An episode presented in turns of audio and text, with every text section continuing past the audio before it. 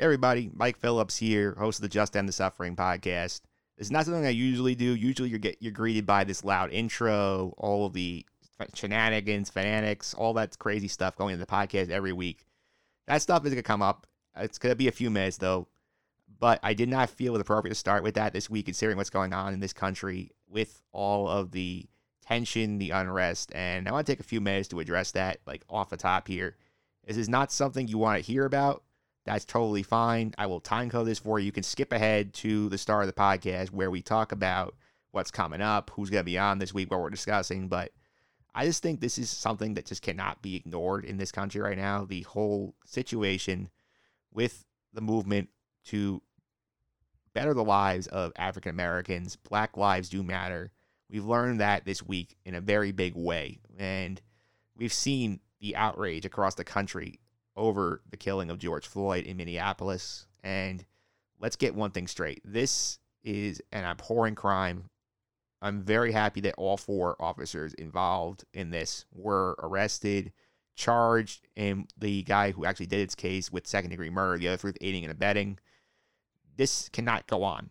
This is not something that should be happening in this country, period. Regardless whether you're George Floyd, Ahmaud Arbery, Eric Garner. The list goes on and on and on and on. And at some point, enough is enough.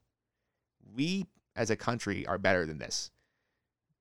I mean, the what you are seeing here is a group of people, and this is a very uniting group of people, and the protests everywhere show this, who are against the idea of racism, police brutality, abuse of power, systemic racism. All of these things are existing in this country and they need to be addressed.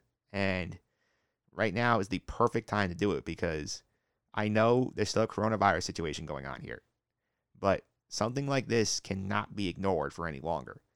We have seen companies put out blanket statements saying, oh, like, we are outraged. We want to do better. But simply saying the words is not enough. It really is not because this goes back to, you know, the whole idea of thoughts and prayers after a mass shooting. What do you gain out of doing that?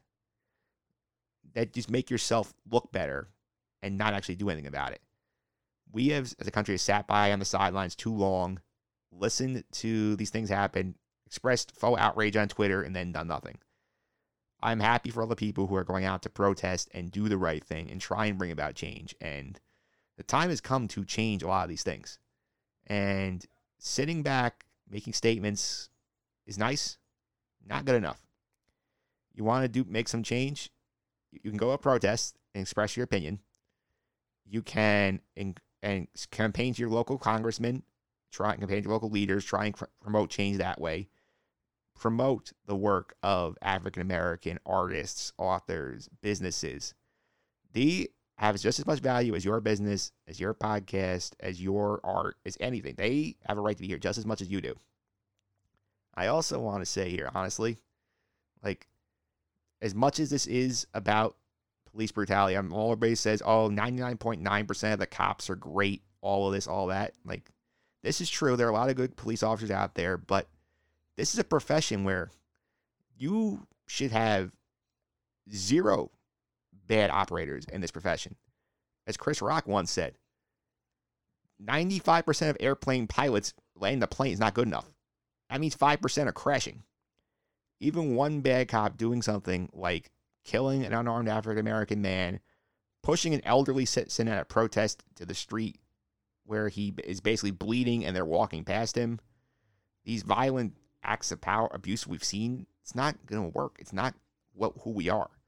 We are better than this. We should enact change. And I will post a link to this in the podcast notes itself. The there's a great article by Troy Vincent from the in the Athletic, the former NFL's like safety, current head of the NFLPA. It's really eye opening when he tells a story about how he tells his son every year before he goes off to college, gives him a list of instructions of how he has to drive back to campus so he doesn't get himself in trouble with police. Stuff like don't wear a hoodie. Say yes, sir. No, sir. Reach, tell the officer what you're doing as you're doing and make sure you keep your hand visible. Like that, like kind of fear is not something anybody in this country have to experience on a given basis. There are a lot of good police officers out there. There are some bad ones out there. This is a time where we need to set the standard and say, we want the good ones, the ones who uphold the badge, to continue to do that. Weed out the ones who are using their position to abuse their power and do something for good to stop these killings of innocent people. This is not what this country needs. This is not what we were built on. We were built to be an equal country. We were built to all be equals. And that's something I hope we learn from this that we learn to support each other fully. Call out racism when you see it. Don't sit back and say all lives matter or this isn't my problem. You live here, it is your problem. It's your neighbors, people you work with, people you live in the community with. You can't just hide in your bubble and say, this is all going to be fine. It's not. Action leads to change. Hopefully, this leads to change. And now, without further ado, we will get to our regularly scheduled programming. Live. Live from. This is the Just End the Suffering podcast. For the win. Got it! Oh! He broke his ankle. Follow me. Follow me to freedom. All ready for this? Here's your host, Mike Phillips.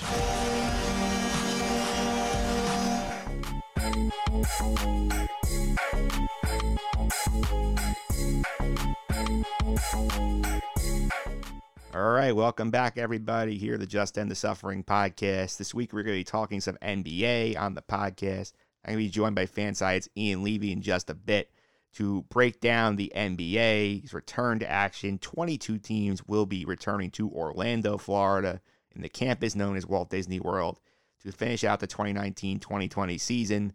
We are going to have a campus atmosphere down there, games all over the place. We'll talk to Ian about some of the on-court stuff, what could happen, where the league was, what we can expect out of this experiment they're doing this summer. I'm also joined by our legal correspondent, Phil Frietta, in a little bit to talk about the hub models that the NBA and the NHL are putting on to finish their seasons. The NBA doing one campus down in Orlando. The NHL still working through their logistics for the hub cities, trying to figure out who they want to go to. We'll talk to Phil about those things as well. Pop Culture Speak, we are going to do a basketball movie. We're going to do some Space Jam talk. We'll talk with our pop culture correspondent, Sandra Rosa, about Space Jam. Preview a little Space Jam 2 as well in there, but a deeper dive into Space Jam 1, some of the fun things come out of that. But I want to start off for a minute with the latest on the baseball talks. And right now, this is not going very well. As of recording on Friday afternoon, June 5th, the Major League Baseball plan at the moment is we are at a standstill. Last week, the players responded to the owner's 82 game proposal with a sliding scale of pay cuts, where the richest get cut more. The players responded with a move basically saying, We'll play 114 games at prorated pay. We'll try and make more money for everyone. The owners rejected that. They have not moved any further from their position. And right now, the current idea on the table is that according to the agreement that was signed in March, Rob Manfred, the commissioner, can dictate the length of the season as long as players get paid on their prorated salaries. Right now, the league's talking about a 48 to 54 game season as the last resort option, where they can just push the button and say, You have to play, we'll pay your prorated, you're going to play this thing. And this just, to me, I just don't get it. The league is sitting here squabbling over money at a time when they have an opportunity to help unite this country, help bring this nation back to a little more normalcy. Let's play for a minute here. I want to go back to March 30th. Uh, Rob Manfred actually did an interview on SportsCenter with Scott Van Pelt about what it could look like when baseball comes back. Let's hear a little bit from Scott Van Pelt and Rob Manfred. This is back in March on ESPN. I believe that Opening day has a nostalgia to it that is rare. Actually, it's unique. It's unlike any other sport, and I love all the sports, but opening day has something about it that, that is only only belongs to baseball. When that day finally comes, uh, and baseball comes back, and sports come back, what do you think, Rob, it represents then to, to a country that's seen something we've never really dealt with ever in our lives? You know, I think it will mark um, a real milestone in the return to normalcy. I think you saw it after 9 11 in Completely terms of the resumption of play. Um, you, you know, I was there in Shea Stadium that night that we began playing. Um, it was one of the most memorable games I've ever attended. Um, it's an honor uh, for for our sport to be regarded in a way that that that um, we have been part of our country coming back from some horrific events, and, and we hope uh, that we can play a similar role with respect to this one. Yeah, listen to what he said there. This is back in March. He said, We look forward to being part of the solution, helping lead the country back, and playing a role like we did after September 11th. That is not happening right now. Right now, you have the owners entrenched in their camp saying, We will not play unless we minimize our losses to the most possible extent, and we're going to withhold the game from America. I don't think you get to do that you're Major League Baseball. They have built themselves up as a cultural institution. This is the same league that waited a full day after everyone was basically issuing statements about the outrage over the George Floyd killing. This is the league that brought in Jackie Robinson, broke the color barrier. This league has a big role in bringing about change and helping reflect the times of America. The fact that they're hiding out in their camps, basically willing to sacrifice the long term health of this sport over money, is mind bogglingly bad. It's hysterically bad. And right now, I'm reading a story from ESPN's Jeff Passan. Basically, the idea here is that the gap between the two sides is about $326 million. $326 million, or about $10 million a team, $11 million a team. That is what's holding up the two sides from making a deal. Right now, we're talking about that scenario is that the MLB pays players 82 games, prorated pay. You get expanded playoffs, all that good stuff. They are threatening to hold out on that over $326 million. For these teams that are worth billions and billions and billions of dollars, that is the equivalent of me refusing to give back my friend $20. That's what they're fighting over. And the owners look incredibly cheap in this, and it's a very, very bad look. And you have Rob Manfred going on record saying we want to bring about, you know, positive change. You want to bring an example. The example you're providing right now to the America is greed. You're saying, I want mine. Screw everybody else. I want what's mine. That's not a good attitude we bring to the table here. It should be about a mutual sacrifice. The players are taking a hit because they've already agreed to give up some of their salary based on how many games are played. You need to take the hit too and say, you know what? This one year we will lose money, but next year we will be back. We'll have fans in the building, hopefully, and everything will be hunky dory. And build some positive momentum for a CBA that needs to be renegotiated after the 2021 season. Instead, all you're doing is making people sit there, roll their eyes at you guys Well, the NBA is a plan to come back, the NHL is now their plan to come back, Major League Soccer is on the way back, the PGA Tour starts next weekend, NASCAR has been racing, tennis is still figuring out how they want to get the Open back, the US Open, that's in the table. And you're sitting here arguing over money? I mean, seriously? This is a joke. And to quote the great Vince Lombardi, What the hell's going on out here? again, for emphasis, What the hell's going on out here? this is Major League Baseball. They cannot afford to deliver a 48 game product when the NBA is bringing back 22 teams to Orlando to finish out their season and give themselves a legitimate champion. The legitimacy of this season will never be taken seriously if you're playing 48 regular season games. After 48 games, you could have five random teams who happen to be hot for a month and a half make the playoffs. That is not what baseball is. Baseball is not going to get the full 162 in this year. That's fine. 82 is a legitimate thing. Am I saying I would not watch a 50 game season? I would watch it. It's better than zero baseball, but this is literally baseball cutting off its own nose to spite its face here. Figure it out. Find a mediator. Go sit in a room somewhere. You each put your ideas together. Let the mediator come up with a solution that's fair to equitable to everybody. This is not hard. the owners fighting for every single last dollar is a very poor look given the state of this country. As I've said before on this podcast, you have millions of people, 41 million at last count, out of work. You have over 100,000 people dead from the coronavirus. You have racial unrest on the streets. And you're going to sit there and argue over money? Shame on you, baseball. There is still time to fix this. There is still time to get a season together, but it's running out fast. Please, for the sake of your long term sports health, get it together.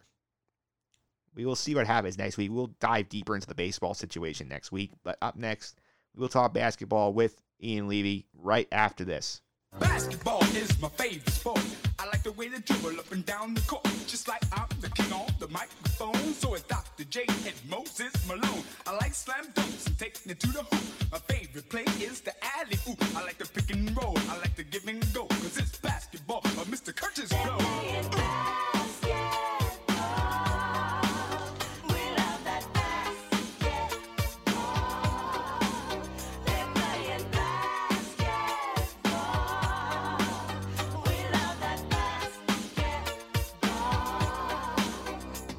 All right, back here talking the return of the NBA on the Just End the Suffering podcast. Join me today, one of Fansided's top NBA people, Ian Levy's back on the podcast. Ian, welcome. How are you? I'm doing great. Thanks for having me on. Not a problem. Glad to have you on. And obviously, the big news of the week in the sports world the NBA is back. 22 teams going down to Orlando to finish the, the regular season, eight more games, playoffs going through October 12th, game seven, the NBA Finals. What's your big takeaway on this whole plan they came up with? You know, I think it's uh, the league was sort of in an impossible decision. I think they, um, you know, there was a lot of uh, a lot of issues at play, a lot of pieces to work through, and I, I think they, you know, they think they did the best they could. Uh, you know, there's issues with this plan. I think there were issues with uh, the alternatives or the other variations that they looked at too. I don't think there was a perfect scenario. So um, yeah, I'm, I'm happy to hear that there's a plan in place. I'm happy to hear there's a you know a framework we're going to sort of be marching towards, and uh, I'm just hoping everything works out. Everybody can stay safe and healthy, and and uh, yeah, it actually actually works. Yeah, the number would confuse confusing at first. I was 22. Do you think a lot of it was due to like you know the NBA wants to bring teams like the Pelicans and the Trailblazers in to generate more attention to this thing? Because I felt like logically it would have made sense, you know, just go right to the playoffs, but they are not doing that. Yeah, I think the concern there was um, was about wanting to give teams some sort of competitive games before you know they they the playoffs start not wanting to to jump immediately to the playoffs in terms of of what they'd have to sacrifice in um in uh you know quality of play uh you know even with with people sort of having the, the brief training camp that they're going to get, uh, having them come back in with, with without any game action. You know, maybe you get some some pretty sloppy games at the beginning of the season.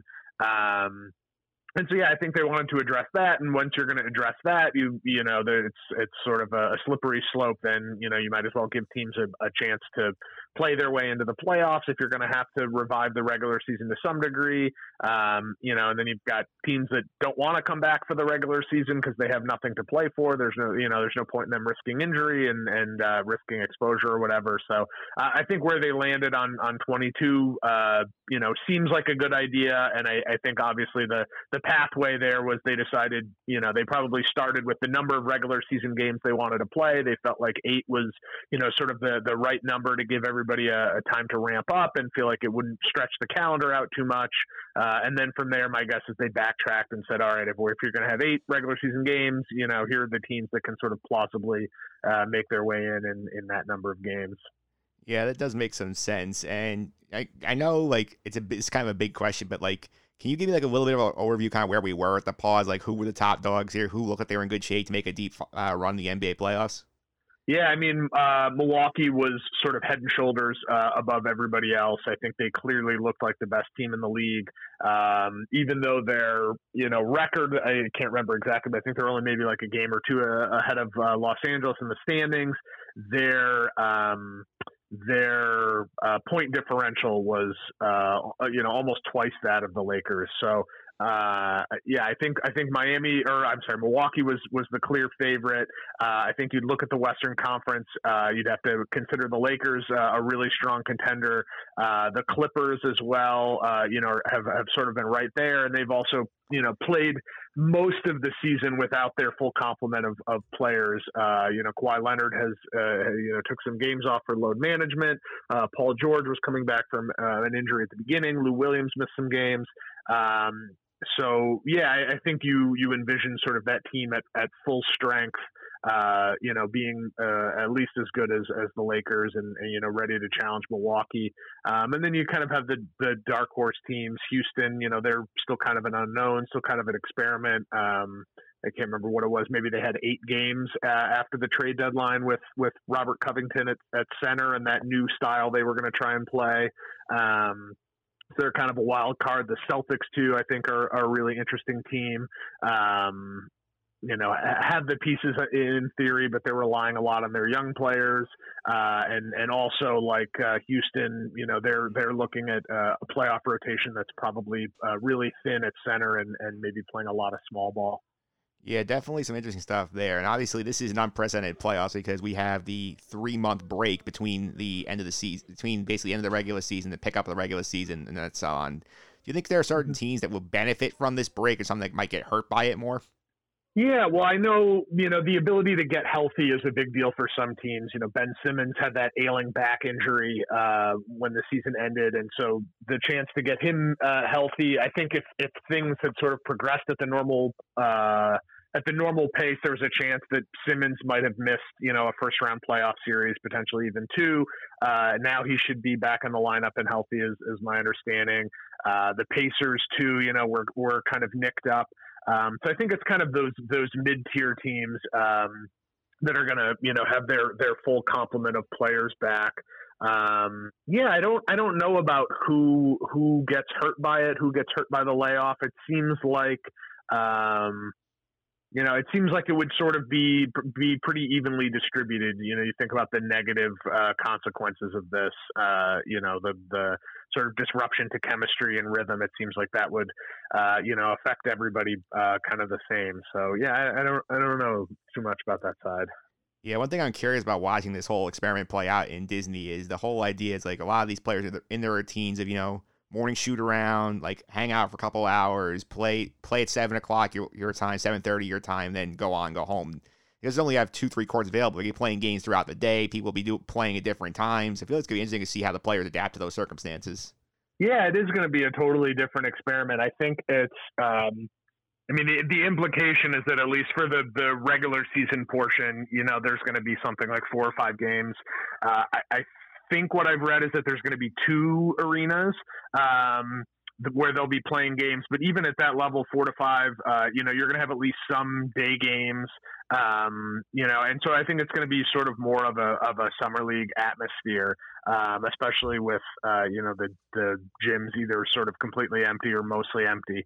Um, so yeah, it's it's going to be interesting to see how they adjust their routines, their schedules, and then how that sort of uh, connects to intensity level and, and things like that. Yeah, I'm also intrigued. I've been reading some places online. ESPN an article recently about how the league is thinking about doing things to try and give the higher seeds some kind of advantage. Obviously, not going to have home court. Some things like flying the floors down from their buildings to put it in the gym. They're talking about maybe giving guy like them one player can get an extra foul a game. Like, do you think they're going to try and do anything to help these higher seeds out and kind of say, tough luck, this is what it is? I think in the end they probably won't do anything like that. It just um, it just seems absurd. uh, you know, I think it, it, it just the the I don't know. I just nothing about it seems uh, sort of realistic. Like actually, sort of uh, altering the fundamental rules of the game, something like giving somebody an extra foul uh, just seems uh, a little bit too far for me. And I understand uh, that you know teams played for some sort of advantage that that is now no longer there, but um, I, you know. There's already going to be so many asterisks on on what happens. They're already sort of sacrificing so much. It's going to be so different that uh, you know trying to to recover uh, that home court advantage, uh, uh you know, piece for teams just seems like more trouble than it's worth. I'm glad you brought the asterisk angle up there because this is another thing I want to consider here. It's a scenario I don't think the NBA has addressed very well. Obviously, they're going to be doing daily testing. They're going to be checking the players all the time. Like, what happens like if we get to the playoffs and say a big star player like a LeBron or a Giannis Antetokounmpo test positive, they they're out, their team goes out. Like, how big an asterisk is put on the whole thing if something like that happens? I don't think that's going to be the issue as much. I mean, that stuff happens anyway. You know, Kevin Kevin Durant got hurt last year in the playoffs. You know, uh, Demarcus Cousins got hurt last year in the playoffs. You know, we had, you know, Chris Paul's, you know, bulky back uh, or hamstring or whatever it was. You know, maybe potentially cost the Rockets a, a chance at a title a couple years ago. You know, those things happen anyway. You know, the the COVID 19 as the dynamic would be something different, but, you know, I, I, don't think that's really fundamentally any different than somebody tweaking a knee or, you know, uh, concussion or some other sort of injury that, you know, also could have happened in the past. I think the whole thing is going to be treated as so separate and different anyway in the historical context that you know something like that a player testing positive and potentially sort of altering the outcome of the season i, I think that's going to be less of a big deal than the fact that it's just you know a, a fundamentally different uh, different thing to begin with. Yeah, this whole thing is very different. It's also leading to a different NBA calendar. As I mentioned before, the NBA Finals is going to be end on October 12th. We have the draft and the free agency a couple days later. And we have basically, they're going to try and cram the entire offseason about a month and a half. I know the Player Association was a little surprised that date. Maybe it goes back towards Christmas. Like, how mm-hmm how jam packed did they actually fit all the stuff they normally do into one off into like a two month two month period? They got to cut some stuff down. I think they'll have to cut some stuff down. I think um, you know there's there's a couple elements. There's the the physical recharge. You know, like potentially whoever uh, you know whoever plays in the finals if they um, you know, let's say the finals go all the way to game seven. That last game is would be October 12th, and then the season starts uh, December 1st. So, you know, uh, th- those two teams in the finals could potentially have six weeks off between, uh, you know, winning the finals and the beginning of next season. And that's, um, you know, that's not a lot of time for sort of physical recovery, especially if they're going to, you know, go right back into training camp. Um, but I think there's also the, the mental recovery piece and the, uh, you know, giving organizations a chance to breathe and and um, sort of take a step back. And it's sort of sort of a running joke. Uh, I know a few people who work for teams, and everybody for every team, the only time they're allowed to take vacation is in August because uh, it's the sort of the only month where there's nothing going on, there's nothing pressing, um, and so you know they work right up till summer league's over, and then you know it's like a ghost town. Everybody takes their vacations then, um, and so you know I think that that, uh, that effect uh, could be felt on the entire organization, top to bottom, sort of not having a chance to breathe. And I don't think you know I was talking to my wife about that, and she was like, "Oh, well, you know, it's just like they've had that chance now. You know, the the calendar's just shifted. They got that break a little bit earlier, and then everything's going to be crammed together. And I don't think this time really counts in the same way that a normal off season uh, counts. So, yeah, I think things are going to be compressed. I think next year, um, you know, I, I think it, it, wouldn't surprise me if next year feels like uh, a lockout season or something like that, where the, the quality of play is lower. Uh, you know, potentially there's a little more injury risk. Um, you know, we're obviously teams are in a different place knowledge wise than they were the last time there was a lockout. Um, so maybe it's just a lot more load management as opposed to more injuries, and, and teams are are more aggressive uh, resting players and taking care of their health, knowing that there's sort of been a, a shorter recovery time. Um, and then again, I think perhaps it's overblown, but you have to look at a team like the Warriors who uh, they get the full benefit of this. They are not going to be playing in the playoffs. They are almost certainly, I would imagine, going to be in the playoffs next year uh, because they are going to, you know, they're going to be uh, theoretically fully healthy. Uh, they're maybe going to have a top draft pick, or they're maybe going to be flipping that for somebody else. And so, uh, not having to come back to Orlando and participate, I think, is a huge win for the Warriors. And if you were going to look at somebody who sort of really uh, comes out of this scenario with a leg up for next year. Um, you know, maybe it's a very small leg up, but I think, uh, yeah, I think the Warriors is the first team I would look at. Yeah, it's definitely interesting. I didn't think about that. One other thing that's also been put out there is that sort of this idea that maybe this shift in the calendar this year, maybe it becomes a more permanent deal because I know the NBA, everybody, it opens in October, everybody gets excited, then nobody really talks about the NBA again until closer to Christmas because it kind of gets buried by the NFL stretch run stuff like that.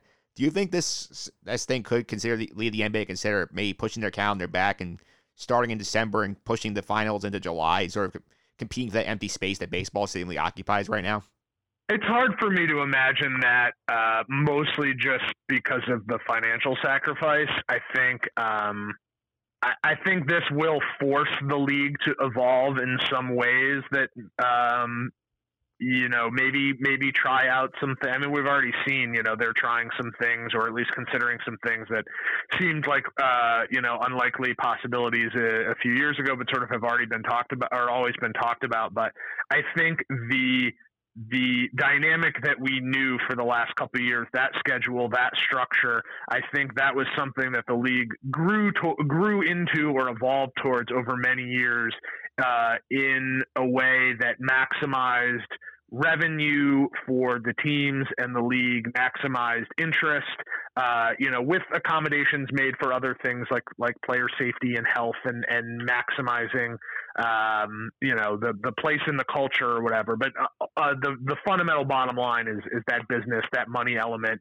Uh, the league has lost so much money in the past, uh, you know, six eight months or whatever with the lockout. Uh, I think they're going to be, or not the lockout, the quarantine. I think they're going to be looking to recover as much of that as possible, and so I think they're going to try and get back to what has been the status quo as as quickly as they can. That's a, that's a good that's a good point. Not consider that element of it. And the last thing I want to ask you is obviously we do have basketball coming on the court, and assuming this goes off without a hitch, we're playing games in Orlando starting on July 31st. Which two teams do you think would be in the best shape to get to the NBA Finals? I'm having a hard time wrapping my head, honestly, around the dynamics and what's going to be different and and uh, how you know what's happened since middle of March uh, changes things. So my default would be to go back to the teams that looked like the strongest in the regular season. I think the Bucks are head and shoulders above anybody else in the Eastern Conference, uh, and in the West, I think it's you know I think it's the Lakers or the Clippers. Um, and uh, yeah, I would you know if I was if I was a betting man, I would I'd be putting money on those teams. Yeah, the one thing is definitely encouraging though, if you're a basketball fan, is you might have wall to wall basketball for a solid six weeks with, with, these games going all. But it's definitely a lot of fun for the fan who's still like trying to get used to this routine of you know not going out as much. Yeah, I think that you know that's going to be a fun piece that I'm uh, certainly looking forward to, and uh, uh, between you and I, as somebody who lives on the East Coast, I am certainly not going to complain about uh, all of the playoff games being played in the Eastern Time Zone. you know, as somebody who, uh, you know, the past couple years is up till two or three a.m. Uh, catching uh, the Warriors uh, playoff wins, I'm certainly not going to complain about things wrapping up a little bit earlier.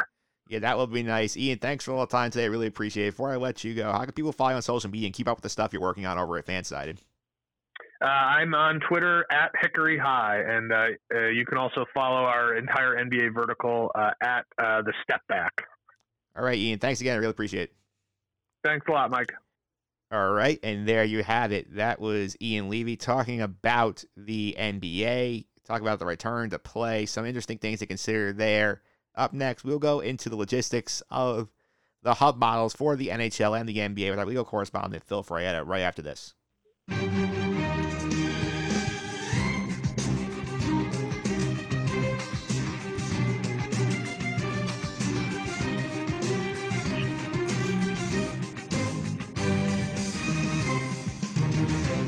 All right, we're going into the legal corner of the podcast this week, talking about the logistics of the NHL and the NBA hub models to return to play end of July, early August. Joining me today, our legal correspondent, Phil Frietta. Phil, welcome. How are you? Hi, Mike. Thanks for having me back. Uh, I'm doing well. How about you? Doing pretty good. Hanging in there despite all the craziness going on in this world. Uh, and, you know, like I said several times off the air, people, I'm like, sports is the big toy store in the world. Like, it, I do think there are much bigger cons- like the stuff we're talking about today is small potatoes, but like it's nice to have it as like a distraction when this real world gets kind of bleak. Yeah, yeah, it's uh, it's almost hard to even talk about sports given what's going on, but I'm I'm happy that we're going to get an opportunity to do so, and at least for ten minutes or so, not have to worry about coronavirus and police brutality and all these other issues. Yeah, I agree. We will tonight we're diving into the hub models that the NHL and the NBA have announced to begin resume their seasons. I figured we'll lump them together because they're very similar concepts, and I think that makes some sense. Yeah, I think so. And and you know the the NFL and the sorry, the NBA and the NHL, I should say, that they have an advantage here in that they've already played the vast majority of their seasons before they had to shut down. So they got the gate revenue from that. It's not like baseball, which I I, know. Uh, I think we're planning on talking about in the next couple of weeks. Hope seeing what happens. But baseball's got this problem of well, we're not going to get any gate revenue this year. So how do we split the money? At least NBA and NHL, they got most of the gate revenue. They played most of this season. Now it's just about figuring out a way to finish it off. Yeah, it is. And we'll go to the NHL first because they came out last week. Right now, their model is they're going to split the league into two 12 team conference pods, the East and the West. They're going to two hub cities. We, we listed out the 10 last week. And a lot has changed since last week. And yeah, obviously, they have not picked their hubs yet. So, what would you be looking for in a hub to narrow down your list and say, these are my spots I want to go to? Well, I think a couple things. First, obviously, you want to look at geographic accessibility. You want to make it as a place where the teams can easily congregate. It's got to be a city that has the space for that, and it's got to be a. You don't want to make people go too far from home, so I, I look for that. But two, and probably more importantly, you got to just look at the uh, what are the coronavirus stats? Is the virus on a downtrend here? Is it on an uptrend? What's the hospital situation here in case people do start getting sick? And what's the uh, state and local governments doing? You know, is it is it a place where it's going to be just impossible to to really pull this off, or is it one with a little more lax? So, for instance, like I wouldn't be setting up anything in New York right now. Yeah, for sure. New York was not on the list, but there are some markets right now that, ha- that have had some unrest as a result of the protest against police brutality after the George Flo- after the George Floyd killing. And do you think that will cause the NHL to wait even longer make their decision? Because I kind of see how the, the landscape settles down in some of these places that were on their list. Possibly, sure. Uh, I think the NHL, you know, they, they're not um, exactly an organization that's really traditionally involved in any sort of political issues like that, unlike the NBA and the NFL to to a lesser extent. Uh, but but I think that they'll definitely need to see what that situation is before they go ahead and and reopen uh, and pick a city. So so yeah, I think they're going to wait for that, and, and they have some time. They're, I don't think they have any, any sort of rush here. Yeah, because according to the plan right now, that the the league has announced the earliest, we're recording on Friday the fifth. They were announced that on Monday the eighth, when this podcast could come out, that players start reporting to their facilities for group workouts of five or six people. You have do have a lot of NHL players though who are out of market, and right now the league is mandating a 14 day self quarantine or return to your home city, regardless of how you get there. So use this in a case where if you're an NHL team, you're telling your players who are overseas get back in the country now so we can get this process started. Yeah, yeah, I think that's what's going on. I think they're going to say, look, let's get back now, let's get the process started. But the fact that they're having the 14 day quarantine and the five or six people in an arena at a time, it tells you that they're not envisioning anything really getting up and going for another month or so at the earliest, probably even later than that, probably looking at middle or end of July. Yeah, because right now they said that the training camps, they said they're going to be early to mid July is when they start. So you do have time on your side in terms of that. Yeah, they they, have time, and, and so they may as well use that time and make sure that they pick the right hub. I think once you pick them, you got to stick with them. It's going to be real hard to pick a hub and then change it. Uh, it's a one and done. So make sure you make the right decision. Yeah, I think this. I think I'm curious if they're gonna do two in the same country because of the different traveling rules. I wonder if you could put both hubs in Canada or both in the U.S. May maybe make it easier in case you have to play the cup between these two teams and not have to deal with international travel rules. Yeah, yeah. Uh, I, I would think that they're probably to try and put them in the United States to avoid that. But that's a good good point there, and difficult situation with hockey because of all the Canadian teams. Uh, I think you know that's what what is it, seven or so. Yeah. So it's uh makes it a harder harder situation, obviously, with the international travel. Yeah, they also could try and put I think there's a couple of Canadian cities on the list. They could do two Canadian cities if they want to, but I think they may try and do in the U.S. is where the majority of these teams are based, like you said. Yeah, I, I think that's what they're going to do. And you know, it's at the end of the day, I know the NHL has a big Canadian presence, but it is an American operation. So that that would be my my guess. Yeah, the, the NHL also released a sort of an operations manual I took a peek at in terms of like what they want to do to help keep get phase two going in a release manner. One thing that caught my eye was interesting is that this whole idea of like the group workouts, they're gonna try and keep you in the same group of players, like as you're working out. So like let's say you're the Rangers, let's say they put Artemi and Chris Kreider, four other skaters together in one group. You're only working out with that group when you go on the ice. You're not gonna be mixing with your other teammates yet. The idea is sort of keep these people fresh and limit the circle of who interacts with each other for spread. So I think this is actually a pretty solid idea. Yeah, that, that's a, that's a very good idea. The the less spread, the better. Uh, that's what all the public health experts have said. Uh, now they've recommended to the even with families, if you're going to start seeing extended family, keep it in the same groups. Don't don't start commingling. So I think that's a good idea uh, for the time being. Obviously, it's a temporary solution. You're going to need the teams are going to have to get back together, but for now, I think it's a it's a very good idea.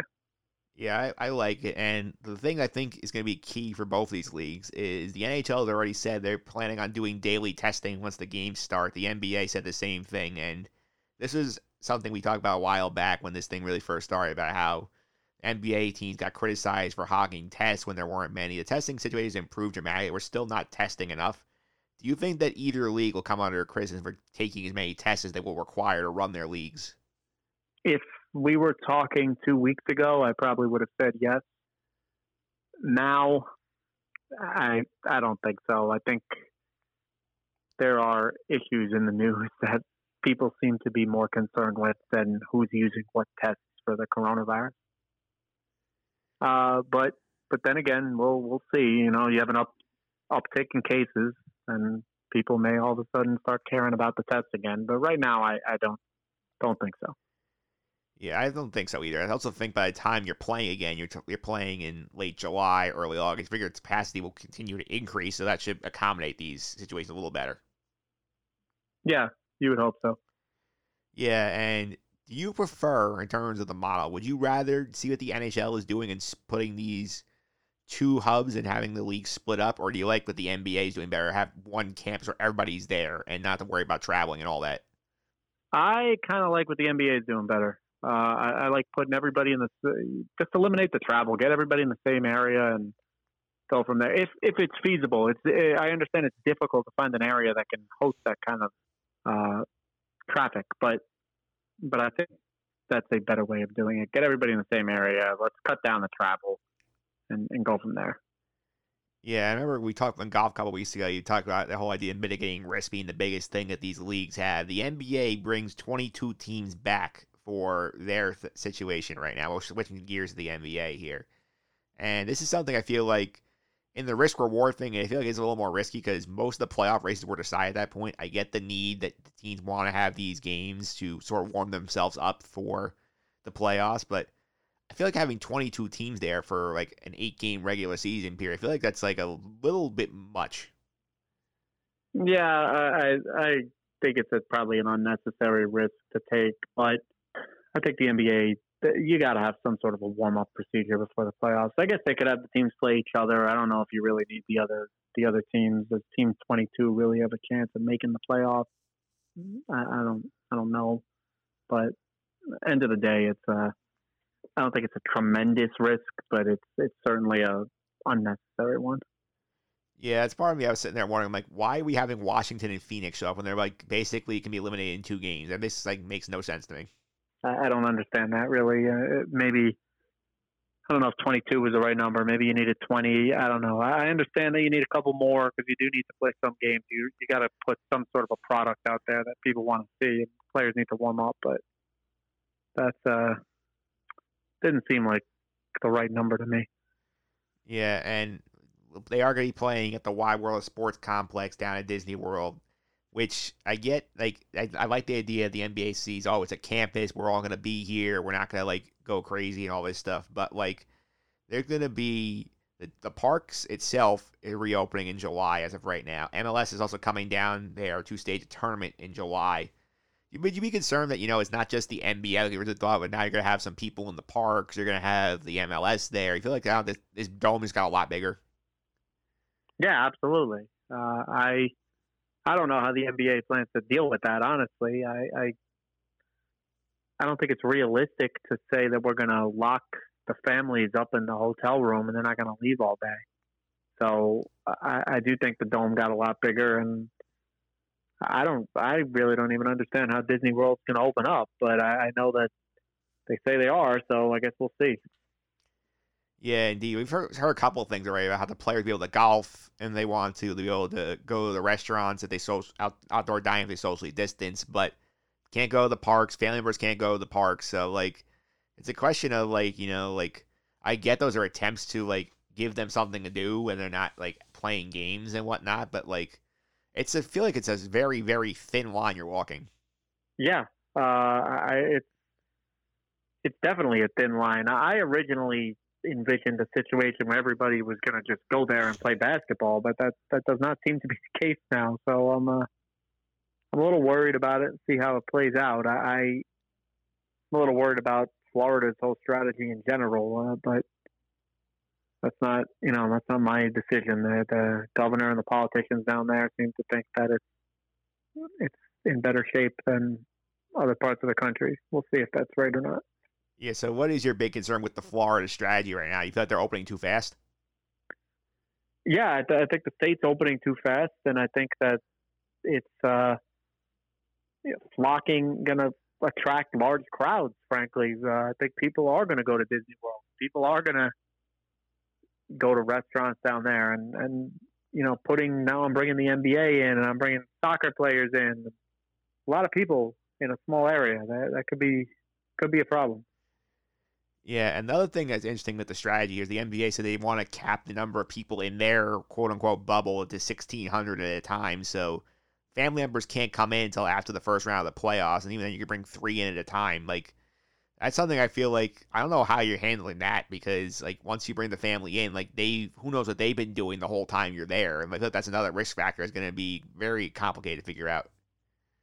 Yeah, almost almost impossible. You you're that is what makes this dealing with this virus so difficult in, in general. It's just you just don't know where other people have been. Yeah, because I'm wondering, like, do you gonna are you gonna like make the family members quarantine for 14 days and they show up to the bubble? I feel like that's gonna like I don't know who's gonna want to do that and like just go down there and sit in a hotel room for 14 days before they can go out into the world again. I I don't know either.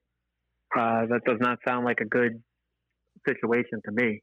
Um, but you know what? Again, the the one thing to keep in mind is that these are professional basketball players, and basketball is a part of their life, a big part of their life. It's their, it's their job, so they obviously are willing to make some sacrifices to get on there and and play. And you know, if I, I'm sure there's a lot of players who want that opportunity to get a title, whether it's you know, LeBron has has a great chance to get another one this year. You got some new younger players, uh, like younger teams like the Bucks, Milwaukee. They they so I'm sure from those guys' standpoint, they're going to do whatever it takes to get out there and have another chance.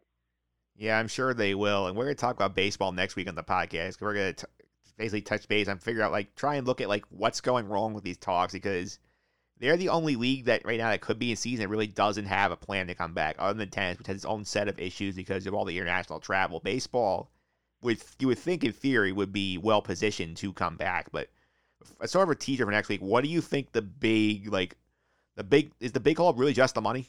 Yeah, absolutely. That that's the that's the only issue. Yeah. The the only issue that's out there in baseball is the money. Anybody who tells you otherwise is, is a liar, and it's it's about money, and that, that's all it is. I'm still confident that there's going to be a deal. I know we're going to talk about it, so I won't go too far into it. But it's a it's a bad situation. It's about money, and it really threatens the future of the sport if they don't if they don't come up with a deal, which is why I think they're going to. But that's what it is. You've got a a union and ownership who do not get along, and they haven't been getting along You know, they had the whole owners are given a WWE title belt to the cheapest owner, got all that. So there's, there's a bad relationship there, and this was the icing on the cake. But I'll I'll save uh, the rest of it for next week, and hopefully we know more by next week too. Yeah, we're basically recording like on Fridays right now to see like what happens, and we, we've hit two for two with the golf and the NBA. I feel like we will have an answer next week, one way or the other. That's my gut. Well, if they intend to play by July 4 weekend, they're going to need to come up with an answer Probably over. probably by the beginning of this week, if or next week, I should say. If not, by the time we record next week, at the very latest. Yeah, the question I've always said is like, if you're MLB, like, and you have your draft being televised on ESPN next week, do you really want like your event being overshadowed by people asking questions about whether or not you're actually going to play baseball this year? No, I don't think so. Uh, so I, I think that over this coming weekend, like you said, today's Friday. Uh, so I think over this coming weekend, you're going to have a clearer picture on if there's a deal or if there's not a deal. Indeed, we'll talk about that next week. Next week, Phil. Thanks for all the time. Really appreciate it. Yeah, uh, thanks. Thanks for having me on again. Um, excited to come on and talk baseball next week. Uh, you and I have been talking about it a lot, so we'll see what happens.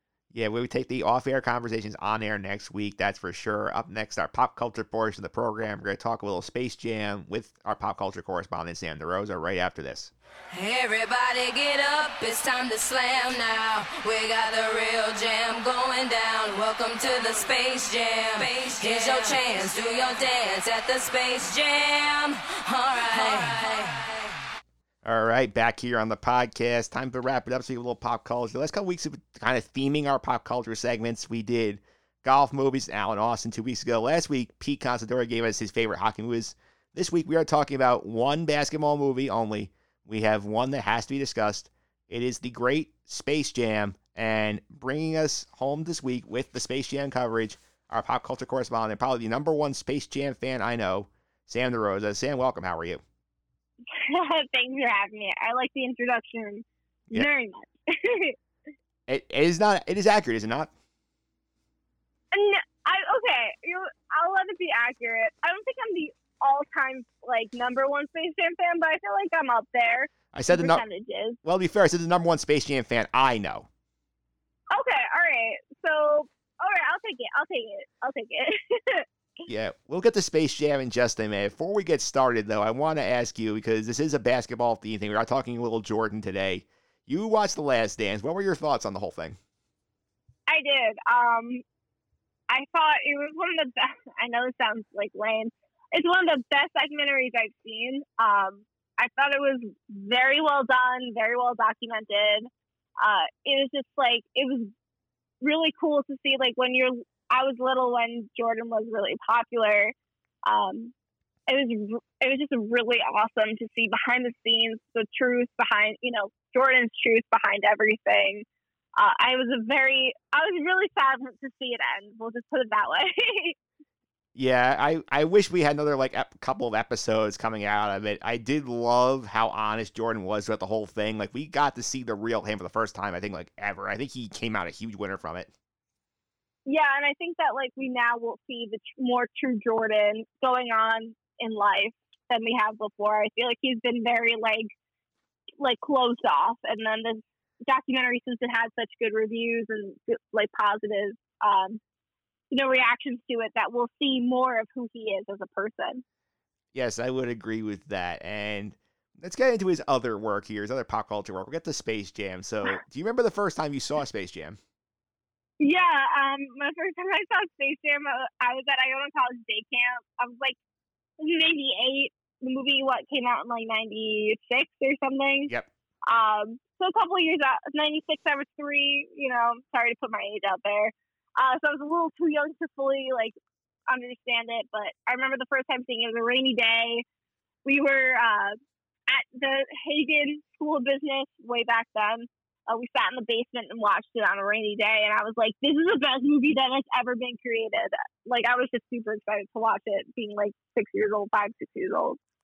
Yeah, I remember when I was a kid, this came out, and like I was right in that sweet spot when it came out, like being like you know six, seven years old. I'm like, this is awesome. Like Jordan's playing basketball, the Looney Tunes, like all the like all the cartoon stuff was so funny. Like I remember, like as you watch it as you're an adult, obviously you're like, okay, this is hella corny, but it's still a lot of fun. Well, I mean, I thought, you know, like even looking back now, I'm like, this is great animation for Yeah. that time being. Like, I was like super stoked about it. I'm like, he's in Toontown. Like, this is so cool. Like, I don't know. Even now, I'm still pretty excited about it. Yeah, I was definitely fun to watch. And let's not give anybody anybody uh, any further delay. Let's go to the good old fashioned spoiler warning. I don't know why we're sport putting it up here, but it is tradition when we talk about well, movies. well, that's like what 24 years in the making. There's plenty Yeah. of time to watch this. yes, yes. So just for tradition.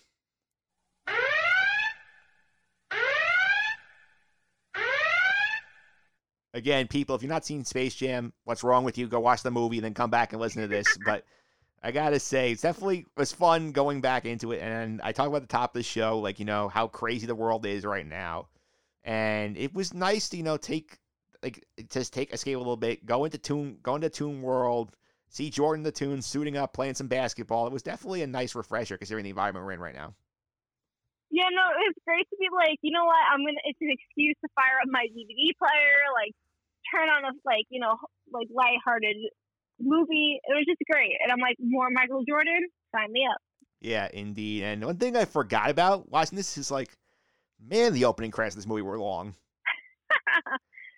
so long. I also like when you mentioned that earlier. Uh, I was just like, you're so right. That is a very long opening credit sequence. Like Yeah, it's like we list crazy. we listed like every like obviously I mean Jordan's gonna stop billing. Bugs Bunny being second is hilarious. I still love that to this day that he's the second Yeah. credited person in this movie. And then it's like we got through all the basketball players, all the other actors, and we basically went through every production person. It felt like to get to the, as excuse to show Jordan highlights in the open. I thought that was great.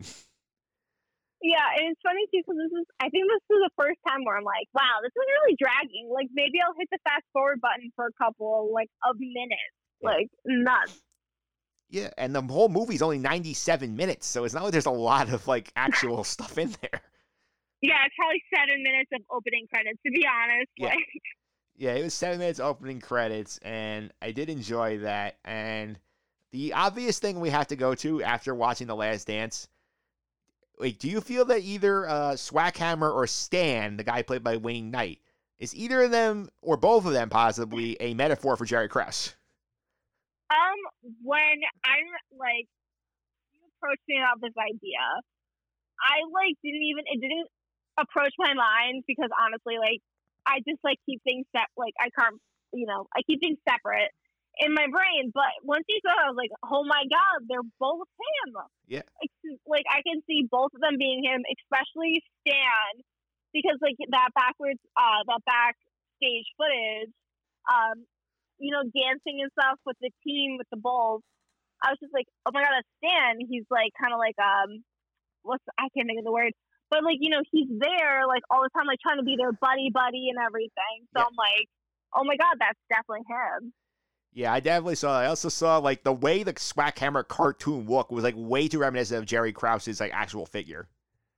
Yeah, without like fully being identical to him. It's crazy. I mean, down to the habit of smoking his cigars. I'm like, wow, they really took a shot at Jerry Krause here. Yeah, I'm because you know, um, since he's passed away. But I'm very curious of what he thought. Too bad we don't have his thoughts on this. Yeah, Somewhere hidden, maybe we have it, but yeah. I had this. I, that was definitely interesting. I also want to say another funny thing I noticed I'm watching this movie is like, do you remember the orientation video that the Toon, that the Looney Tunes show the N- Nerdlucks about basketball? yeah, Yeah, I, I did not notice until like went back for this viewing. Every shot that they take in the orientation video is a miss.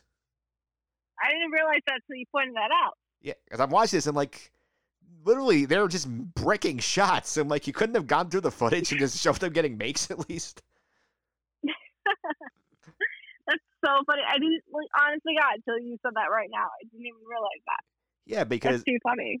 they they do the old orientation video, like, oh, back at, like this is the game of basketball. Five players are on a Mhm. team, and they're showing them shooting, and then and like the old black and white, and like it's like a like bricks, it's air balls, and Yeah. like it just oh my god, it just reminds me that makes me like this movie more. I didn't think I can like this movie more. Yeah. It just reminds me this is a bad like joke comparison. I remember a couple of years ago, I forget, I think, I forget which show it was. I want to say it was The Soup, maybe made a fake commercial about the mm-hmm. WNBA where they just showed like the entire commercial was like WNBA players missing like layups and baskets, and they're like trying to get you hyped for the WNBA. Sort of what the tone was end up being. Oh damn! I, I just I just thought that was hilarious. Not no, it's very funny. Yeah. I like I had no words. Like I didn't even realize that. Yeah, it was definitely interesting, and I will say, watching this after watching The Last Dance was definitely interesting because you do pick up some things. I think the Jordan, like obviously the Swackhammer stand stuff was Mhm. was fun. I did enjoy the Jordan betting at the golf course with Larry Bird and and Bill Murray because now that feels more realistic. Now he got a deeper dive into his betting. Yes, definitely. I mean, like I knew he always enjoyed golf, but like you know, this like you know, watching The Last Dance and everything really, you know, amplified that. They amplified his relationship with Larry Bird. Like I really liked that aesthetic of The Last Dance, and it made me like when I rewatched Space Jam, I'm like, that's so cute. Like they're friends. Like you know, being who I am and all. Yeah. That was that was fun. I remember before that we did get also the great mon- like line read. I tried to find it online. It was just not on YouTube anywhere. Of Stan Lilly listing off all of Jordan's sponsors in one thing. Like, yeah, we'll get in the car. I'll get in the car. Grab your Nikes. We'll drink some Gatorade. We'll go pick up Big Mac on the way to the game. Yeah, that was just very like creatively done. That was really good. Like Yeah, that, that was the first like part of the movie where I basically just burst out laughing. I'm like, this is just so blatant like product placement that they just threw it in there. yeah, and it's just like great because like as a kid, you know what I mean. Like if you were like a an adult, basically in the '90s, you understood everything that went on. But as a kid, you it just goes right over your head. So like rewatching it, even with this last dance and everything, it's just like really, it just solidifies. Like you're just like, wow. It also makes you an adult, which kind of sucks, you know. But it's just really cool to like be on a different level with a movie that you're just so used to. Yeah, indeed. I also forgot they spent so much time with Jordan playing baseball in the movie, and that Stan actually worked for the minor league baseball team. I did. Yes, yes. I forgot that so much. I forgot. I forgot the great scene where the catcher basically tipping all the pitches to Jordan to try and get him a hit, and he couldn't do it. I thought that was funny. Yeah. That was great. I love that. They're like, oh, he's gonna throw a fastball, swing. And they're like, don't swing. And then Yeah. he's like, what are you telling me? Like, yeah, that was that was great. I also enjoyed our, our like your your favorite Bill Murray, his appearance in this thing. I do want to point out one fashion faux pas you had there. His um, all right, what is it? the umbrella hat at the golf game. I have to s- I have to say I have to say that one. What the hell's going on out here? I, I love Bill, but what's he doing with that hat? he's Bill freaking Murray. He can wear whatever the heck he wants, and it's totally acceptable. Like from like end of his life, like you know, even back then. But I freaking, I like. Okay, so this was honest to God, this had to be my first ever introduction to Bill Murray. And I remember like leaving, watching this from like some classroom in a college, like you know, college classroom, and thinking, "Holy crud! I don't know who this person is, but he is funny." And that is where the love of Bill Murray for me started was back in like 98, 99. So That is definitely he umbrella hat and all, you know, like what can I say? Like he's Bill Murray. Like there's no excuse. yeah. I also loved his running subplot of him trying to convince people he could play in the NBA throughout the movie. I thought that was great. Also, yes, I literally like his like the whole point with uh after like Stan takes a picture of Michael and he gets sucked down the golf hole Yeah. And he's like, Don't point that thing at me. Like it's just like so funny. Like and the whole thing, like, you know, no spoilers because this is a twenty something year old movie, but he uh when he's like, Well, like what are we gonna do? Like Michael Jordan and, he's, and literally Bill Murray goes like dun dun dun dun dun, dun and he you know, like that whole entrance was great. Like what kid knows about Bill Murray? You know what I mean? Like, what child knows about him? But he's funny. He's relatable. He doesn't play defense. Yeah. He's a great. He's great. He's a great addition to this movie.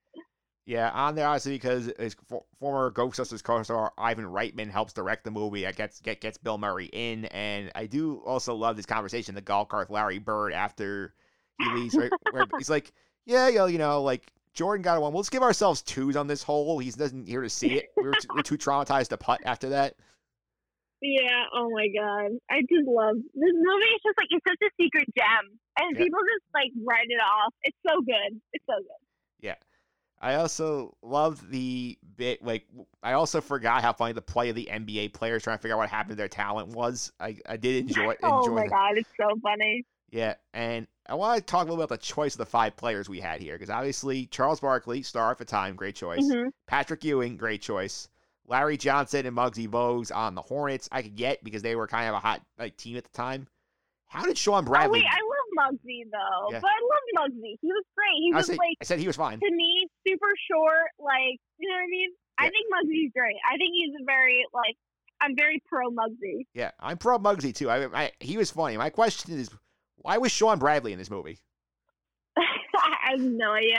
He was on the 76ers at the time, right? He was on the Nets, I think, possibly. I'm not. I don't remember. Okay. Yeah. I feel like I couldn't remember if he was on the 76ers at the time or whatever.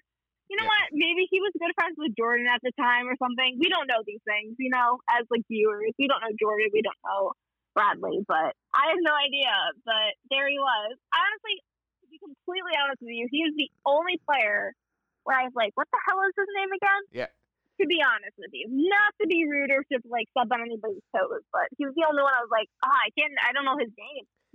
Yeah, it's like you look at that lineup, you're like, which one of these things doesn't belong? It's Shawn Bradley. Yeah. Yeah. Poor Bradley. I feel like he'll never hear this either, but I'm so sorry, Bradley. like, so sorry, Shawn, about this, but here we are. I will say though, the exaggerated part of him just stumbling along the core after the monster, after the Nerdlucks took his talent was actually pretty funny. He, you know, well, you know what? Maybe he was like the best actor. Maybe like Michael Jordan's like, you know what? Shawn Bradley, he's a good actor. Like he's really good at it. Who knows? Yeah. That's gonna be my little uh, hypothesis for you.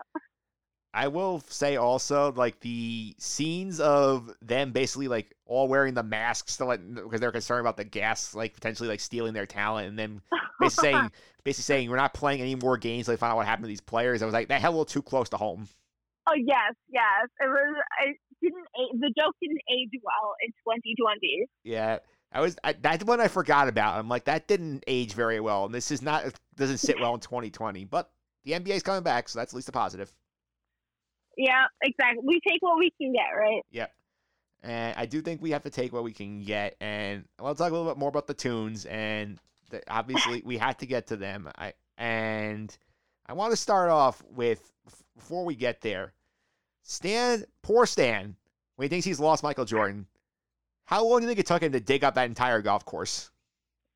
Knowing uh, Stan, quote unquote, Newman from good old Seinfeld, Yeah. probably like half the afternoon because Yeah. I feel like he's a very driven individual. Yeah. So I feel like he's like, crap, I totally lost my job.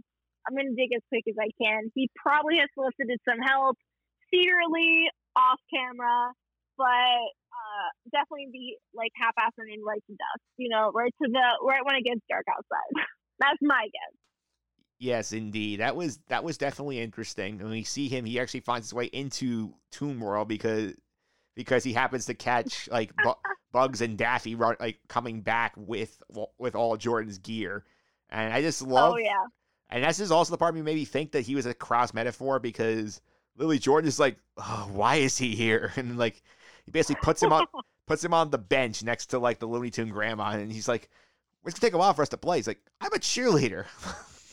Yeah. Oh my god. And then they put him. Oh, I can't even get in there. I I'll just digress too too far off our subject. Yeah, definitely a little a little bit out there. And this is also the first appearance in the Looney Tune universe of Lola Bunny. So how did you feel about the about Lola Bunny going back watching this again? Um, you know, like looking back on everything, um, I remember, you know, separately because we're friends outside the podcast, talking about how like, you know, when like when I was little, you know, I didn't have a lot of like WNBA players to look up to because it wasn't as popular back in like the late '90s, at least like in my sector of the world.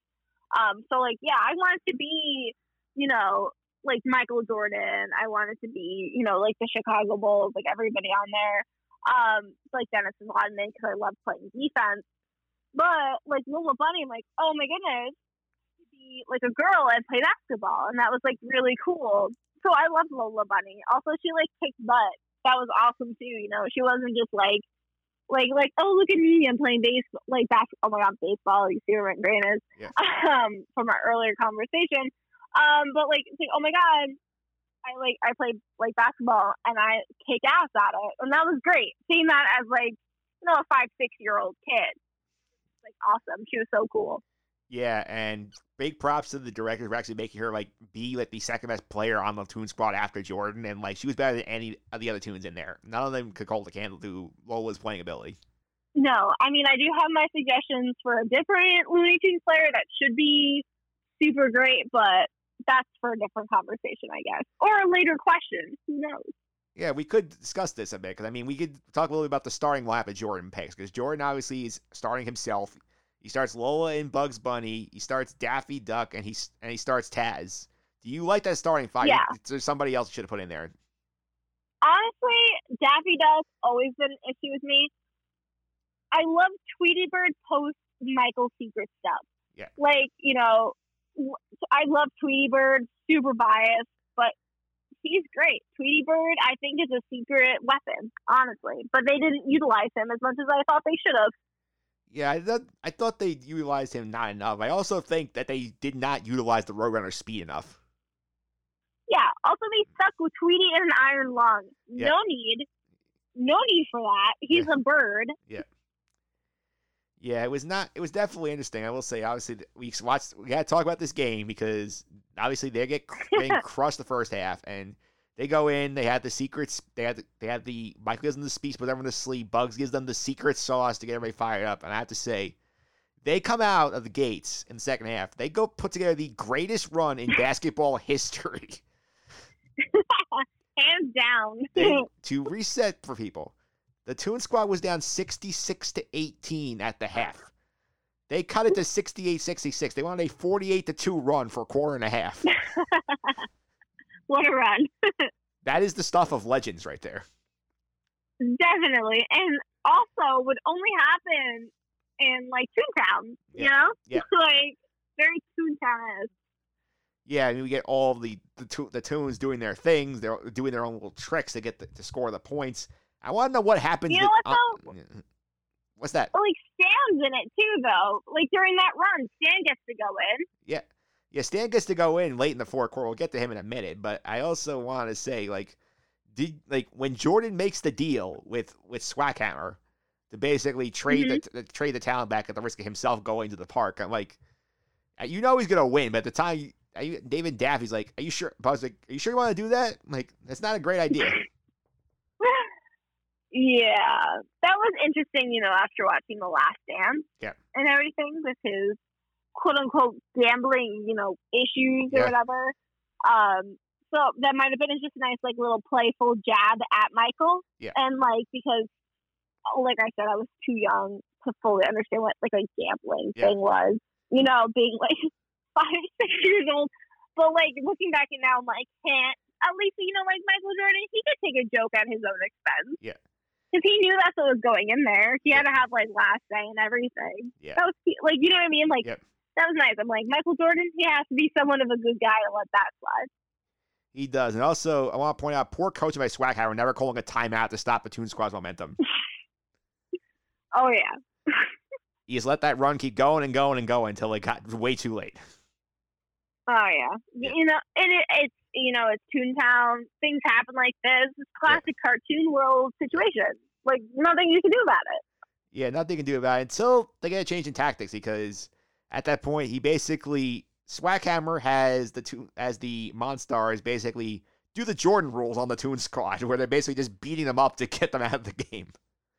Yeah. I mean, honestly, God, it's so funny too. Side note. Yeah. I just call that character Danny DeVito. Yeah. I don't care what the hell his name is. It's Danny DeVito. Yeah. He is an alien who owns like an amusement park that wants Michael Jordan to play there for the rest of his time they lose. Yeah. So to me, every time you say the character's name, it's just Danny DeVito. Yeah. Yeah, so we get. I also that was another good last dance thing I'm they see now. Obviously the Jordan rules thing. We get to the point where poor Stan has to come in the game, and then he like he gets one basket somehow before he gets completely wrecked. He gets literally flattened Yeah. to a pancake. Yeah, that was a fantastic visual. Though. And then the I was laughing so hard when they reinf- reinflated Stan. Yes. Also, um, me being five years old at heart, uh, the whole thing pumping him with air and then making the farting noises, that really hit home for five year old Sam, you know? Yeah, sounds like it hit, it hit hole for 2020 Sam too. You know what? Yeah, it did. It Yeah. did. And I still chuckled and I still found it very amusing. So thank you for that, Space Jam. Yes, thank you for that Space Jam, and then we get the great final sequence where Jordan's like, at, they're down a point. The Mar like the Martian comes up, and like, "You're down a player. You have to get into the guy. That was your forfeit." And then out of nowhere, Bill Murray just happens to show up. All up. I'm like, that brings a tear to my eye every time I watch the movie. Like Bill Murray just coming in strong, you know, like he's like there in his red T-shirt and his Bill Murray jersey, which I do have a replica of, and I wear it every Halloween because I love his character so much. yeah, is the yeah he comes on. I love like how he's like, I, I love the scene when he's in the huddle trying to coach the play, and then the Bug's like, "We're on defense," and he's like, "Okay, you talk, Michael. I don't do defense." Yeah, that and also um, they're like, "How did you get here?" And he's like, "I know, blah blah blah." Like it was a great breaking of the fourth wall, Yeah. classic Bill Murray, so good. Yeah. So, what is your personal theory of how he got there? Because obviously he doesn't explain very much in the movie. One hundred percent. He got a call from his agent on his like on his rotary phone, which he has, and he's like, "You know what? Michael Jordan needs me." Yeah. And honest to God, I think he just walked right to the golf course, got sucked right down down to Toontown. He walked in like it was an every other day project, you know? Yeah. Because that's Bill Murray. Yeah. Nothing phases him. No, it doesn't. I mean, he he gets in around the play, he has some decent moves, and then obviously Jordan's taking the last shot, and like Bill's like open. he's like, you know what, like, uh, better off you keep it. Like, I don't want this last shot. the fact that he's like, I don't play defense. I'm so mad too because I did my graduation cap uh, for my undergraduate. Um, I don't know if you're familiar with Ghostbusters. Yep. And he's like, Ray, I think he can hear you. Well, you know, it's like, Ray, I, you know what I mean? I don't know if you remember that part. I'm Yep. probably butchering the line. Please don't hate me, internet. It's been a long day. It is actually late at night right now um, while we're recording, but uh, I think it's time to graduate Ray was my graduation cap in undergrad. And all I wanted to do for graduate, for my graduate program, that which we were both a part of, was to do a Space Jam themed hat with him on it. But I couldn't think of anything, so I left it blank uh, out of respect for Bill Murray. Because I didn't want to do anything that Bill Murray would not approve of. Yeah, well, that's definitely fair. And I do I do love the fact that Bill Murray goes out on top here after he gives the assist on the game-winning basket, and Jordan does the cartoon arm dunk before as time expires. And I love how the storyline of Bill trying to become an NBA player comes to an end here, where Jordan's like, "You should play. You got games." Like, I'm done. I'm going out on top. Yeah, and he has to go ice down his knees. Yeah. Who knew I would relate to that so much at an adult level, you know? Yeah. So many years later. Yeah, the shot of him like hobbling off the court is just hysterical. He's great. I don't care what anybody says about him. I think he's great. yeah. I do think it's great. And we see the obviously get to the end. Jordan gives the NBA guys their talent back. He comes back to the NBA, and then and then we get our happily ever after. I think it's I forgot how funny it is when Jordan comes off the tune the Looney Tune car onto the baseball field. Everyone's like, "Ooh." I know. It was just such an, uh, like, for such a small part of his career being, uh, you know, quote unquote professional baseball player, uh, they played a lot into that more than basketball in a way, you know? Yeah. I do think it was interesting also. Remember from the last dance, they talked about the film in the movie, and he said that he would basically play pickup games with people at night after he did all the filming. And he was basically using those Mhm. games to scout his opponents. I'm like, I wish we could have gotten the footage of that like on the on like the Space Jam DVD of some of these these pickup games. Yeah, right? A little behind the scenes Yeah. action. Like, we paid for the DVD. We should get some behind the scenes, like, footage. Yeah, because we saw the camera crew. Actually, it was filmed. We saw him there. and We saw like guys like Reggie Miller there. We saw like all the NBA guys Mhm. there. Like I would have loved to see just these guys playing like shirts on skins basketball. Honestly, like, just 30 seconds. We're not asking even for a full minute. Just, Yeah. like, give us a little bit, like, a little tease. Like, that we- we know the footage is there. Yeah. We don't have it, but boy, are we jealous that you have it. Yeah, and obviously we're bringing this up now because there is a sequel in the works. Did you know that there were a couple of attempts to spin the franchise off in a different direction after Space? Jam? No, I actually did not know that at all. Like, like I've heard some things. I'm not sure if they're true or they're on my own part of my own imagination. But it, honest to God, no, I have not. So basically, the story is here that they were trying to get Jordan to do Space Jam 2. He did not want to do it.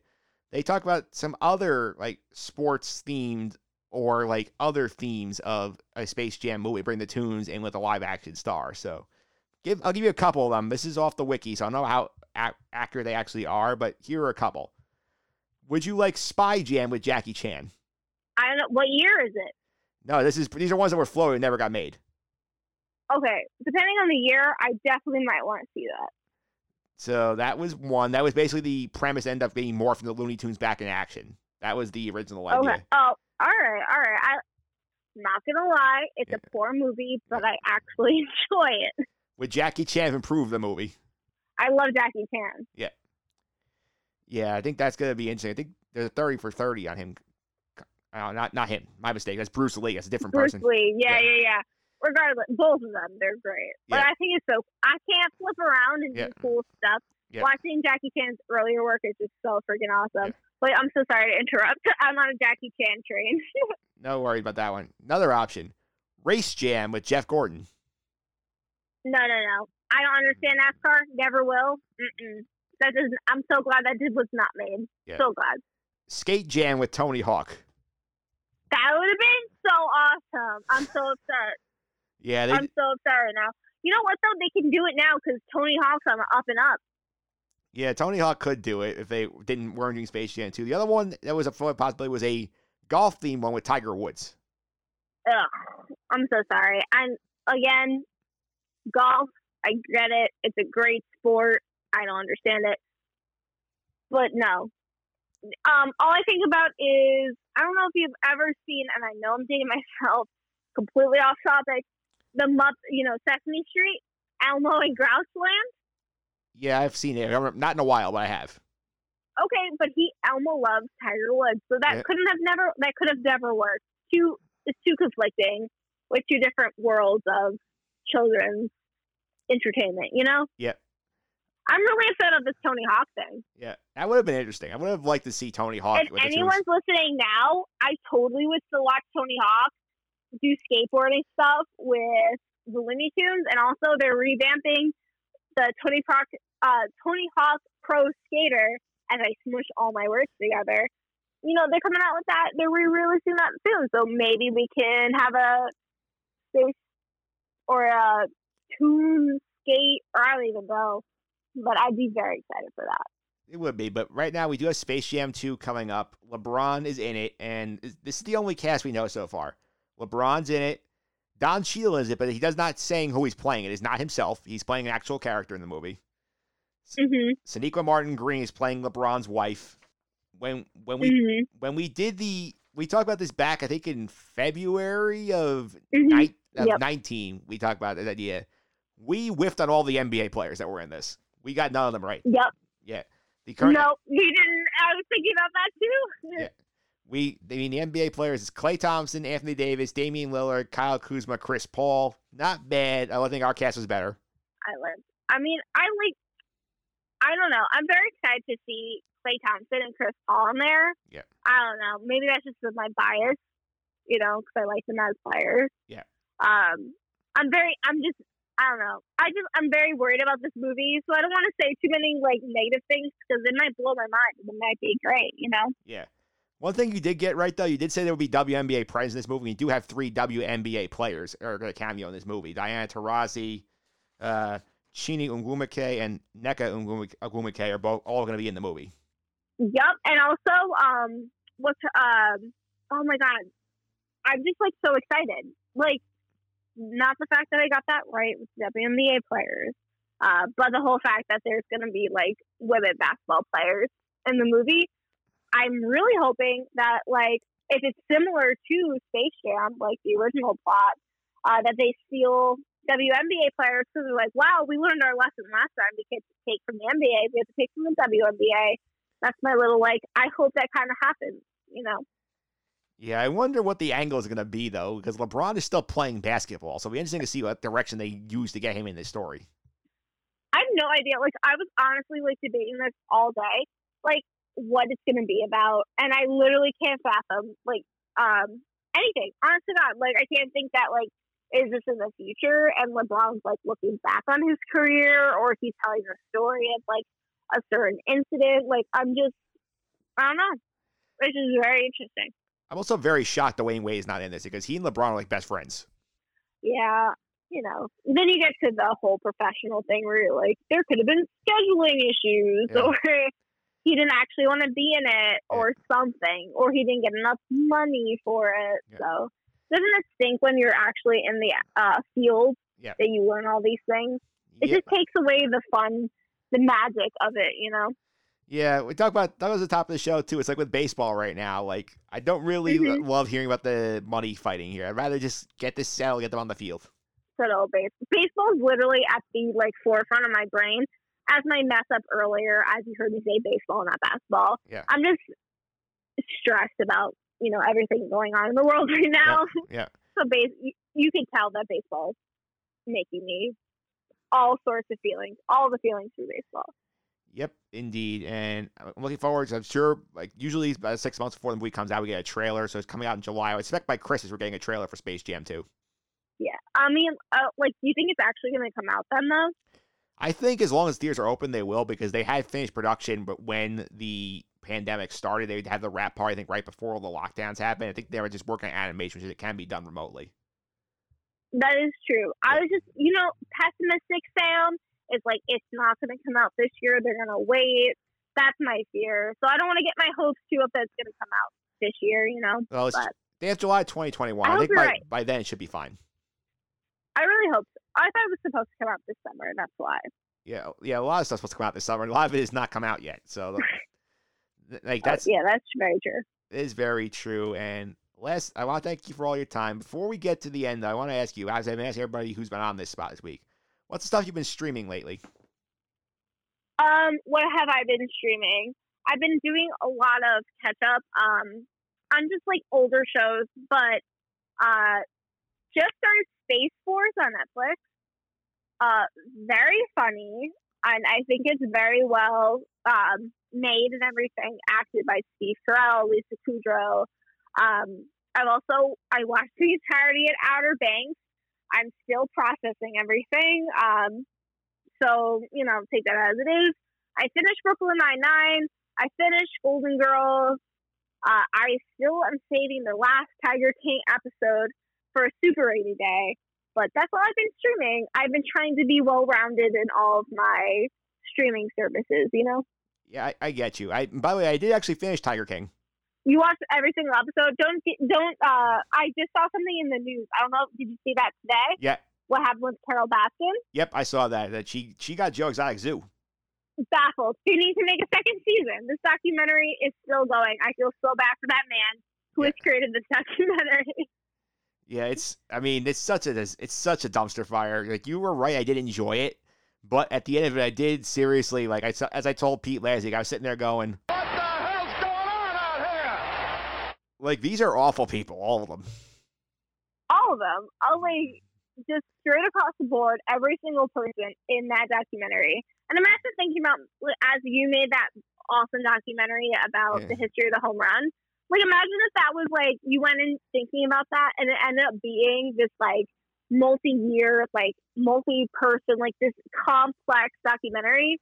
Like I, I just can't thank my lucky stars that I did not have to do that documentary for my master's thesis. Yeah. That's all I thought about watching the entire time. Like, wow, so glad that's not me.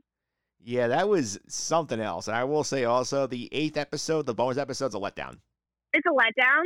Yes, it's literally just Joel McHale like skyping with different people who were on the show, and none of them really add much to it. Oh, seriously? That's all it is. It's not okay, like so maybe I will never watch that eighth episode then. I watched it. It was literally like watching paint dry because Joel McHale literally just talking to a bunch of people in there. He talks to Jeff and Lauren No. Lowe. He talks to Safi. He talks to. Uh, he doesn't even talk to like Doc Antle or any of them. He talks. I will say. Oh, I'm sure they didn't allow that after. I'm Yeah. sure they felt embarrassed by their you know, their per, like what they look like on uh, the documentary. But isn't Joel McHale the guy from Community? Yep. See, that's another thing I watched. Watched one seasons one through five. Could not finish season six. Yeah, so maybe this this downtime while we're still waiting for sports to come back. We got another month and a half. It sounds like till we get something. So maybe we'll finish Community Ugh. then. Maybe it's like pulling teeth at this point. Yeah. I don't know. Have you seen um Criminal Minds? I have not. It was a little too gory for me when, when it came on. Gotcha. Well, it's on Netflix, I believe, as of today. Yeah. Um, really good. You know, really good things to just like put on and not really pay attention to because there's no like big big plot. Yeah. Um, but there is I don't remember the actress's name, but she's in Community in season six, and I'm just like, what are you doing here? like, this is what you did after Criminal Minds, and it's not as funny. You know, there's no Donald Glover, so it's just no Chevy Chase. It's kind of a letdown. Like the like I try to- I think I watched two episodes. I couldn't finish it. I don't even know if I'm gonna finish it. To be completely honest with you, That's a cliffhanger for next time. We'll ask you next time you're on. We'll find out if you actually finished it or not. watch me not. That's my bet. I'm betting against myself. Watch me not finish it.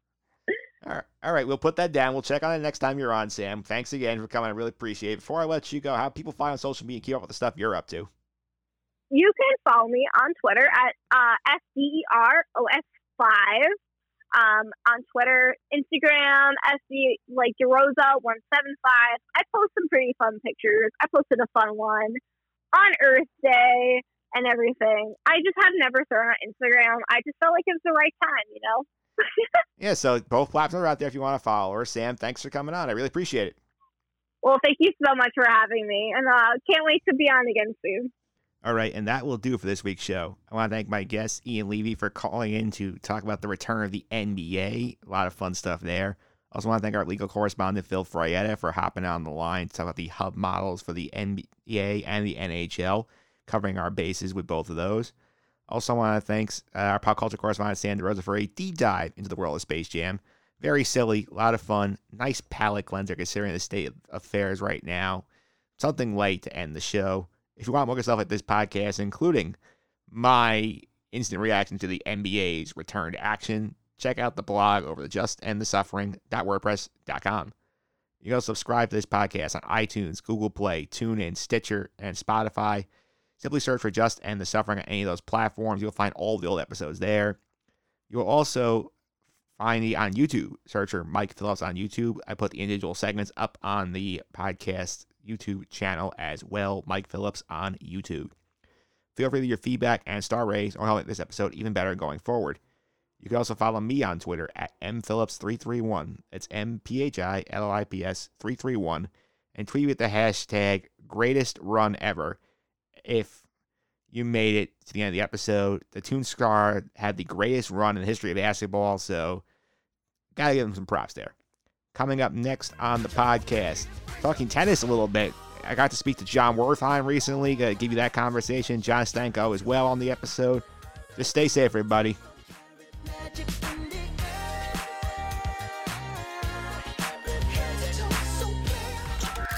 This has been the Just End the Suffering podcast. I'm out.